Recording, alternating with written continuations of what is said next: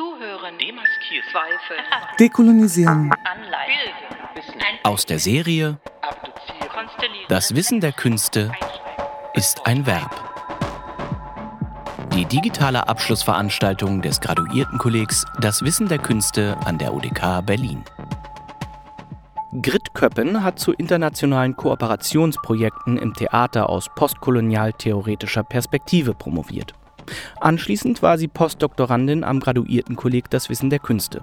Seit 2018 verantwortet sie an der Deutschen Film- und Fernsehakademie Berlin den Studiengang Drehbuch und lehrt an der Universität der Künste Berlin im Fachbereich Szenisches Schreiben.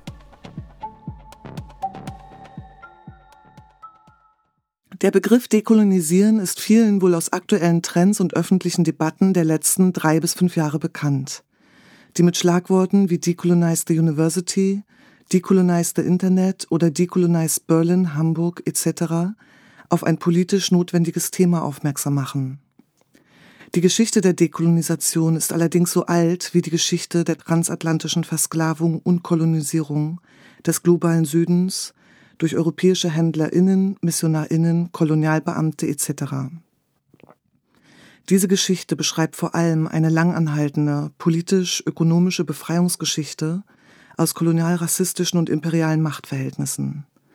Sie umfasst aber auch künstlerische Produktion sowie intellektuelle Positionen, die die politischen Bewegungen des antikolonialen Widerstands begleiten oder gar vorwegnahmen mit Fokus auf Kunstproduktion in Bereichen Musik, Storytelling und hier einschließlich Literatur und Theater und bildender Kunst versuche ich im Folgenden eine Geschichte der politischen Dekolonisation und eine Geschichte dekolonialer Kunstproduktion zu skizzieren, um ein komplexes Feld zu verdeutlichen, in dem aktuelle Möglichkeiten des Dekolonisierens für die verschiedenen Künste zu verorten sind. Kapitel 1 Widerstand gegen Sklaverei die Bevölkerung der rohstoffreichsten französischen Kolonie St. Domingo bestand aus 90 Prozent Versklavten, als im Zuge der französischen Revolution die allgemeinen Menschenrechte in Paris deklariert wurden. Immer wieder kam es in St. Domingo, heute Haiti, zu sogenannten Sklavenaufständen, die blutig niedergeschlagen wurden, bis dann 1791 von einer Plantage in Akyl ausgehend Versklavte sich erfolgreich erhoben und innerhalb weniger Tage ganze Regionen der Insel revoltierten. Etliche Aufstände, Rebellionen, verlustreiche Kämpfe, Kriegshandlungen und 13 Jahre später war Haiti unabhängig. Diese Dekolonisation im 18. Jahrhundert kostete eine halbe Million Menschen das Leben. Und dennoch befreite Millionen Menschen aus der Versklavung, denn die haitianische Revolution zerstörte den Hauptsklavenmarkt Amerikas und ermutigte zu weiteren Revolten, zur Forderung nach Abschaffung des Sklavenhandels und des Kolonialismus. Der Politikwissenschaftler Achille Mbembe schreibt 2016 in Auszug aus der Langen Nacht, die Entkolonisierung im ursprünglichen Sinne beginnt mit der Freilassung der Sklaven und ihrer Befreiung aus einem unwürdigen Leben. Während die SklavenhalterInnen im Kontext rohstofforientierter Kolonialwirtschaft, globalen Kapitalismus und zunehmender Industrialisierung Europas aus Menschen Waren, Dinge, Objekte zu machen versuchten, um maßlose Profitgier und maximale Ausbeutung zu garantieren, bestand eine Form des Widerstands von Versklavten darin, mittels Musik das System der Sklavenwirtschaft und des damit einhergehenden Rassismus öffentlich anzuklagen. Songs wie Another Man Done Gun von Vera Hall oder Strange Fruit von Billie Holiday, neben tausend anderen, legen noch heute Zeugnis davon ab. Amira Barakat in seiner musikwissenschaftlichen Abhandlung Blues People die verschiedenen musikalischen Kunstformen der Shouts, Chants, Hollers, Yells, Ballads aus denen der Blues kreiert wurde, analysiert, die am nachhaltigsten eine künstlerische Resonanz auf die Versklavung in den USA verdeutlichen. Dabei, so scheint es, hat sich der dekoloniale schwarze Widerstand innerhalb eines Systems von Verboten, Reglementierung und Bestrafung seine Kunstform und Ausdrucksmittel gesucht. Diese Musik reflektierte Frederick Douglass in seinem Buch Mein Leben als Sklave in Amerika von 1845 wie folgt. Zitat jeder innere Gedanke kam heraus, entweder in Worten oder in Tönen, oder auch in beidem zugleich. Manches Mal schon habe ich gedacht, dass man sich nur diese Lieder anzuhören braucht und daraus dann mehr vom Grauen der Sklaverei erfährt, als wenn man noch so viele philosophische Abhandlungen zu dieser Frage durchliest. Als Sklave verstand ich noch nicht die tiefe Bedeutung jener kunstvollen und offenbar zusammenhanglosen Lieder. Töne waren da, laut, lang und tief. Jeder Ton war ein Zeugnis wider die Sklaverei. Zitat Ende. Diese umfangreichen musikalischen Kunstproduktionen fungierten als Ventil, das, was Du Bois als rhythmischen Schrei der Sklaven bezeichnet und Baraka als die schrillen Klagelieder, entstanden aus Notwendigkeit. Unfreiheit und Unrecht wurden mit Dringlichkeit zum Ausdruck gebracht. Fast weitere hundert Jahre nach der haitianischen Revolution findet die erste umfassende Dekolonisierungswelle in Lateinamerika statt, die durch antikoloniale Kämpfe und Kriege wie in Kuba und Mexiko geprägt sind. Doch die Unabhängigkeit der lateinamerikanischen Staaten implizierte keine grundlegenden Veränderungen der kolonialen Machtmatrix in Bezug auf die indigene und afroamerikanische Bevölkerung. Diese Länder blieben stark durch Kolonialität geprägt und wurden erst durch die Dekolonisierung des 20. Jahrhunderts in Afrika und Asien dazu inspiriert, umfassende politisch-ökonomische und soziale Änderungen vorzunehmen. Kapitel 2 Dekolonisationsbewegung im 20. Jahrhundert am Ende des Ersten Weltkriegs in den 1920er Jahren wuchs weltweit der politische Druck durch massive antikoloniale Proteste Unruhen, Aufstände, Widerstandsbewegungen. So versuchten oppositionelle und antikoloniale Protestbewegungen zum Beispiel aus Tunesien, Ägypten, Algerien Einfluss auf das Pariser Friedensabkommen zu nehmen, beriefen sich auf das Selbstbestimmungsrecht der Völker, strebten eine Internationalisierung des antikolonialen Kampfes an und forderten wie Tunesien die Unabhängigkeit. Im Gegensatz dazu erreichte die sogenannte koloniale Welt durch die territoriale Neuordnung der Pariser Friedensverträge die größte Ausdehnung ihrer Geschichte. Sowohl in den Kolonien als auch in den europäischen Metropolen bildeten sich Netzwerke und Bündnisse transnationaler Widerstandsbewegungen heraus, die panamerikanische, panafrikanische, teils marxistische, kommunistische, antirassistische und antiimperialistische Diskurse sowohl rezipierten als auch produzierten. Von den AktivistInnen wurde dabei immer auch eine geistige Entkolonisierung und dekoloniale Neuorientierung gefordert. Die in den 1920er und 30er Jahren sich in Paris formierende literarisch-künstlerische Bewegung der Negritude, die auf Engagement von frankophonen Intellektuellen Emis Césaire aus Martinique, Leopold Senghor aus Senegal und Leon Damas aus Guyana hin entstand, unterhielt gute Kontakte zu schwarzen SchriftstellerInnen der USA und der Karibik wie Richard Wright und Langston Hughes oder Jean Price Mars, welche wiederum die Kunstströmung der Harlem Renaissance prägten. Gemeinsam übten sie scharfe Kritik an Kolonialismus, Rassismus und Eurozentrismus, traten für eine schwarze Ästhetik ein und kämpften um alternative Kunstansätze und Repräsentationsformen. Gerade die Anhänger der Negritude verteidigten eine panafrikanisch unabhängige, kulturelle, künstlerisch-ästhetische Selbstbestimmung in Musik, Tanz, Literatur, Oratur, Theater und anderen Kunstformen. Sie gründeten in Paris eigene Zeitungen wie L'Étudiant Noir oder La Revue du Monde Noir, in denen sie ihre Gedichte, Essays und Theaterstücke in Französisch und Englisch veröffentlichten. Eine wesentliche Herausforderung für sie war, wie an vorkoloniale Ästhetiken, Kunstformen und Ausdrucksweisen anzuknüpfen sei. Zeitgleich jedoch, genau 1931, fand in Paris die größte aller Kolonialausstellungen statt, die als spektakuläre Darbietung inszeniert wurde.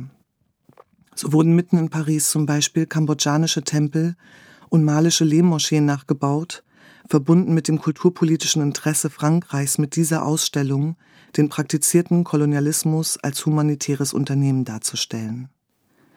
Das Interesse europäischer Bürgerinnen an solch exotisierenden Verklärungen muss enorm gewesen sein, wenn man bedenkt, dass 33 Millionen BesucherInnen diesem Ereignis beiwohnten. Welche Wirkung muss solche ressourcenintensive Inszenierung auf die afrikanischen und karibischen Intellektuellen jener Zeit gehabt haben, die sich aktiv für eine globale Dekolonisierung engagierten und sich dafür international vernetzten? Sie wussten aus eigener Erfahrung, dass der koloniale Staat immer ein repressiver Staat blieb, der mit Zwangsarbeit, Zwangsumsiedlung, physischer Gewalt, Ausbau von Geheimdienst- und Sicherheitsapparaten, Folter und gezielter Tötung antikolonialer Oppositioneller operierte. Die dritte Dekolonisationswelle setzt nach dem Zweiten Weltkrieg in den 1940er Jahren mit dem Algerienkrieg und dem Aufstand in Madagaskar, in den 1950er Jahren mit dem Indochina-Krieg und der Mau-Mau-Bewegung in Kenia ein. 1960 gilt als ein entscheidendes Schlüsseljahr für die Dekolonisation. Zum einen, weil 17 afrikanische Länder ihre Unabhängigkeit aus der kolonialen Zwangsherrschaft erlangen. Zum anderen, weil die Vereinten Nationen die Unterwerfung von Völkern unter Fremdherrschaft zum Verbrechen gegen das Völkerrecht erklären und juristisch das Recht aller Völker auf wirtschaftliche, politische, soziale und kulturelle Selbstbestimmung verankern. Durch diese offizielle Ächtung des Kolonialismus und des ihn ideologisch begleitenden Rassismus verändern sich nun in der zweiten Hälfte des 20. Jahrhunderts die internationalen Beziehungen weltweit. Zu dieser Zeit 1961 entsteht auch das antikoloniale Manifest Die Verdammten dieser Erde von Franz Fanon, der die psychopathologischen, rassistischen und klassistischen Dimensionen sowie psychologischen Folgen des Kolonialismus analysierte. Und er schreibt, in der Dekolonisation steckt die Forderung einer vollständigen Infragestellung der kolonialen Situation. Die Stadt des Kolonialherrn ist eine gemästete, faule Stadt. Ihr Bauch ist ständig voll mit guten Dingen. Die Stadt des Kolonisierten ist eine ausgehungerte Stadt, ausgehungert nach Brot, Fleisch, Schuhen, Kohle, Licht. Und später dieser europäische Überfluss ist buchstäblich skandalös, denn er ist auf dem Rücken der Sklaven errichtet worden. Er hat sich vom Blut der Sklaven ernährt, er stammt in direkter Linie vom Boden und aus der Erde dieser unterentwickelten Welt. Wir haben beschlossen, das nicht mehr zu vergessen. Zitat Ende. Nach der politischen Unabhängigkeit vieler afrikanischer Länder und dem damit verbundenen Anspruch auf Selbstregierung, Selbstorganisation und Selbstrepräsentation kritisieren anglophone und frankophone afrikanische Schriftstellerinnen und Bühnenautorinnen scharf die Folgen der kolonialen Kultur- und Sprachpolitik und beginnen vermehrt Begriffe, Konzepte, Metaphern, Redewendungen, mythologische und philosophische Fragmente aus afrikanischen Sprachen und Kosmologien zu verwenden. Während einige wie Ngugi wa aus Kenia entscheiden, ihre Romane und Theaterstücke in vernakularen Sprachen wie Kikuyu und Kiswahili zu verfassen, glauben andere, wie Wole Soyinka, Nigeria, daran, die Kolonialsprachen kreativ bearbeiten, durchdringen, sich aneignen, verändern, kreolisieren und hybridisieren zu können. Trotz unterschiedlicher Strategien beider Lager deuten beide die Kolonisation auch als Kampf mit dem Wort, der Sprache, dem Ausdruck. Watyongus Kritik an der kulturellen Dominanz als anhaltende Folgewirkung des europäischen Kolonialismus fokussiert die Unterdrückung der Ausdrucksweisen, Denktraditionen, Blick- und Repräsentationspolitiken afrikanischer KünstlerInnen. In seinem Essay Decolonizing the Mind 1986 wird deutlich, dass er die literarische Produktion in afrikanischen Sprachen für ein notwendiges Mittel zur Befreiung aus kolonialen Herrschafts- und Denkstrukturen hält.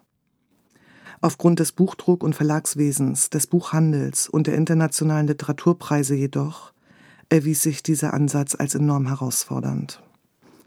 Während die vierte Dekolonisationswelle Mitte der 1970er Jahre in den rohstoffreichen lusophonen Ländern Afrikas, Angola, Mosambik, Guinea-Bissau losbricht, welche trotz völkerrechtlicher Änderungen langjährige, zähe, antikoloniale bewaffnete Befreiungskämpfe und Guerillakriege gegen weiße Siedlerkolonien führen müssen, um als souveräne Staaten anerkannt zu werden, setzt bei vielen afrikanischen Intellektuellen eine zunehmende Politisierung ein.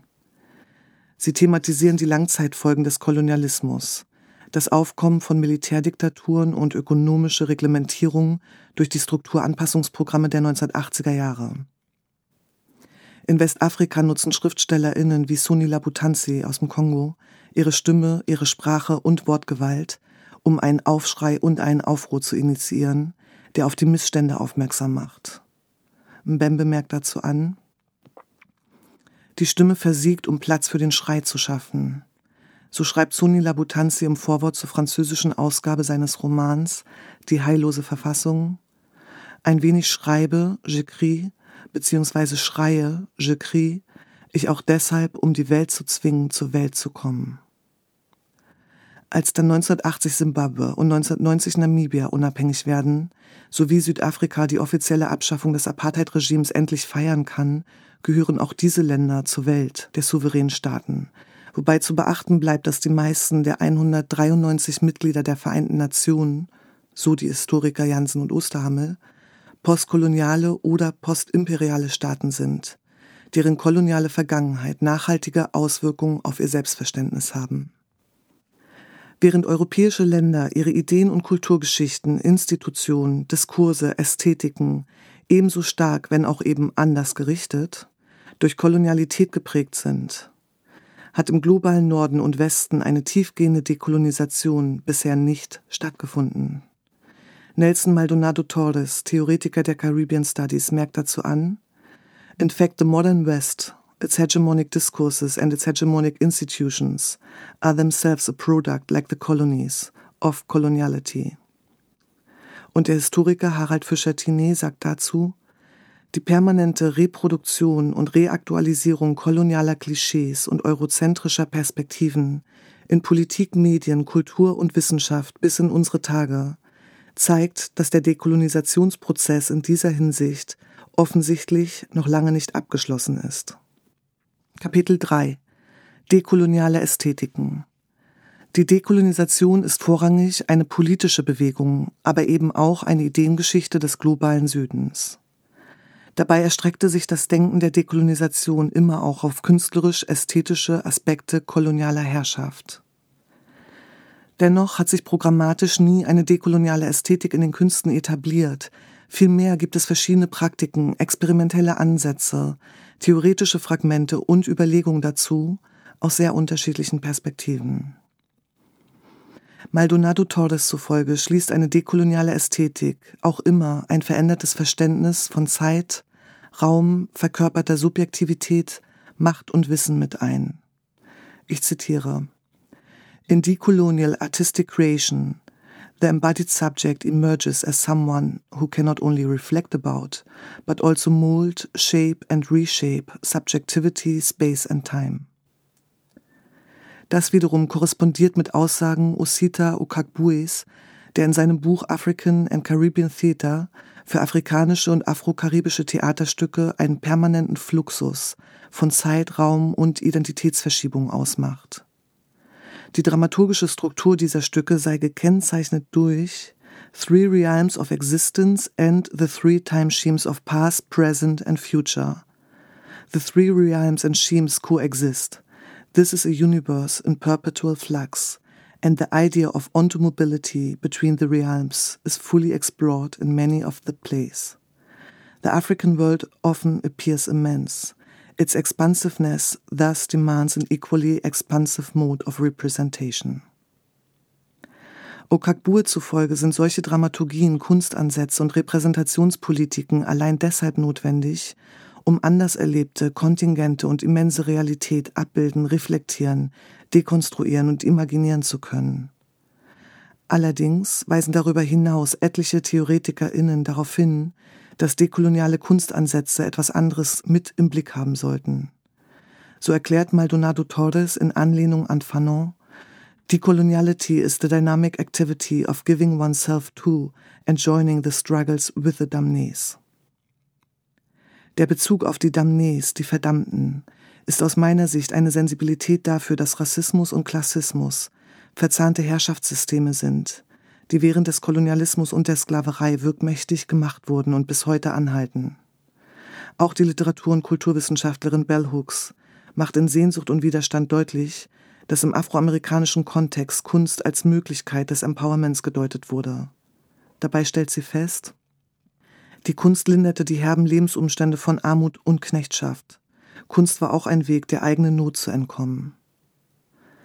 Der Kunstsoziologe Jens Kastner betont in seinem Buch Die Linke und die Kunst, dass eine schwarze linke Theorie, die auf Privilegien basierende Struktur des Kunstfeldes angreift, soziopolitische Erfahrungsdimensionen in den Kunstdiskurs einklagt und damit ein Fokus auf die Klassenherkunft in Hinblick auf die grundlegenden Befähigungen zu Kunstproduktion und Rezeption legt. Künstlerische Praktiken, Ästhetiken und Kunstansätze haben durchaus das Potenzial, rassialisierte und klassistische Wahrheitsrepräsentationsblickregime aufzudecken, ad absurdum zu führen oder zu verlachen. Ein konkretes Beispiel solcher künstlerischen Praxis, die mit subversivem Humor kolonialrassistische und imperiale Fantasien durchkreuzt, ist zum Beispiel die Arbeit Diary of a Victorian Dandy, des britisch-nigerianischen Künstlers Inka Shunibar von 1998. In fünf theatral arrangierten fotografischen Tableaus inszeniert sich Shunibar als Dandy während des viktorianischen Zeitalters, als fiktionaler schwarzer Aristokrat während des britischen Kolonialismus, Imperialismus, wie er sagt. Auf einem Tableau sieht man nun diesen Dandy morgens im Bett liegend, während eine weiße Bedienstetenschaft sich um ihn schart und ihn versorgt. Auf einem anderen Tableau sieht man, wie er in einer Bibliothek im Zentrum des Raums steht und eine Rede hält, während weiße Männer um ihn herum sitzen, zu ihm aufblicken und ihm aufmerksam zuhören. Durch diese wirkungsvollen ästhetischen Verfahren der Umkehrung, des Rollen- und Beziehungstauschs werden Sehgewohnheiten gebrochen reale politische, rassialisierte und klassistische Machtverhältnisse offengelegt und zugleich all die kunsthistorisch eurozentrisch verankerten Repräsentationspolitiken, die diese Machtverhältnisse lange reproduzierten und inszenierten, lauthals verlacht. Mit humorvollem Gestus stellt Shunibar die Absurdität der realen und repräsentationspolitischen Kolonialität aus. Diese Bildserie, auf großen Postern gedruckt, stellte er in der Londoner U-Bahn aus. Was haben wohl die Fahrgäste gedacht und gefühlt, als sie diese Bilder sahen? Ich vermute, dass die jeweilige Resonanz sehr unterschiedlich war, je nach Positionalität und politischer Positionierung. Kapitel 4 Was bedeutet das alles für die Künste? Kunst kann Herrschaftssysteme stabilisieren und reproduzieren, aber ebenso subversiv dekonstruieren und zu einer dekolonialen Transformation beitragen. Im derzeitigen Kontext bedeutet Dekolonisieren aus meiner Sicht ein aktives Aufsuchen, Reflektieren, Befragen, Dekonstruieren, Durchkreuzen und Verlachen kolonialer Denksprach, Bilder und Repräsentationspolitiken sowie Rahmung. Besonders die aktive Dekonstruktion kolonialrassistischer, sexistischer und klassistischer Repräsentationspolitiken spielt dabei eine entscheidende Rolle. Das ist verbunden mit einem notwendigen Wissen um eine Jahrhunderte anhaltende politische Gewaltgeschichte und ihre Langzeitfolgen. In den Künsten kann es darüber hinaus eine Hinterfragung bekannter ästhetischer Kategorien bei gleichzeitiger Hinwendung zu und ernsthaften Auseinandersetzungen mit außereuropäischen kunsthistorischen Entwicklungen, ästhetischen Kategorien und kunstphilosophischen Ansätzen meinen. Wenn die Kunst ein Verb ist, meint es eine aktive Handlung. Wenn diese Handlung dekolonisieren meint, bedeutet es nicht nur eine kritische Befragung des bisher etablierten, nämlich eurozentrischen Kunstkanons, sondern auch eine Öffnung, Erweiterung und Ausdifferenzierung des Kunstkanons. Ebenso sollte es eine intellektuelle und strukturelle Neuausrichtung von Kunstinstitutionen sowie eine Verschiebung innerhalb des globalen Kunstmarktes umfassen. Und es muss eine konkrete Verbesserung materiell struktureller Produktionsbedingungen für Künstlerinnen der dritten Welt einschließen. Aber es bedeutet auch eine Veränderung des Selbstverständnisses bestimmter Rollen in europäischen Kunstkontexten. Einzelne machtvolle Positionen im Kunstapparat in Form von Kuratoren, Museumsdirektoren, Intendanten, als TürhüterInnen zum Tempel der Kunst sind nicht mehr zeitgemäß. Geteilte Verantwortung, Co-Leadership-Modelle, selbstorganisierte, diversifizierte Kollektive werden relevant, die Vielstimmigkeit und Multiperspektivität auf Kunst als Common Good befördern. Was die historischen Beispiele der dekolonialen Kunstproduktion für mich aber auch deutlich machen, ist, dass sie aus einer realen Dringlichkeit, Notwendigkeit, aus einem Aufruhr, einem Protest über bestehende Verhältnisse zum Ausdruck kamen und Relevanz erhielten. Nicht die Person des Künstlers, der Künstlerin war Mittelpunkt des Geschehens, sondern die zum Ausdruck gebrachte Resonanz auf einen skandalösen Zustand von Welt. Innerhalb der künstlerischen Praxis kann von Kunstschaffenden eine visionäre Neuanordnung von Welt, Relationen, Netzwerken und Ressourcenumgang ästhetisch mit einem kritisch reflektierten, aber auch spielerisch schöpferisch kreativen Gestus erprobt werden. Ebenso können damit subversive sprachpolitische Umdeutungs-, Aneignungs- und Übersetzungsstrategien, bildpolitische Inszenierung von Umkehrung bekannter Machtverhältnisse, Verkehrung und Verfremdung bekannter Sehgewohnheiten gemeint sein.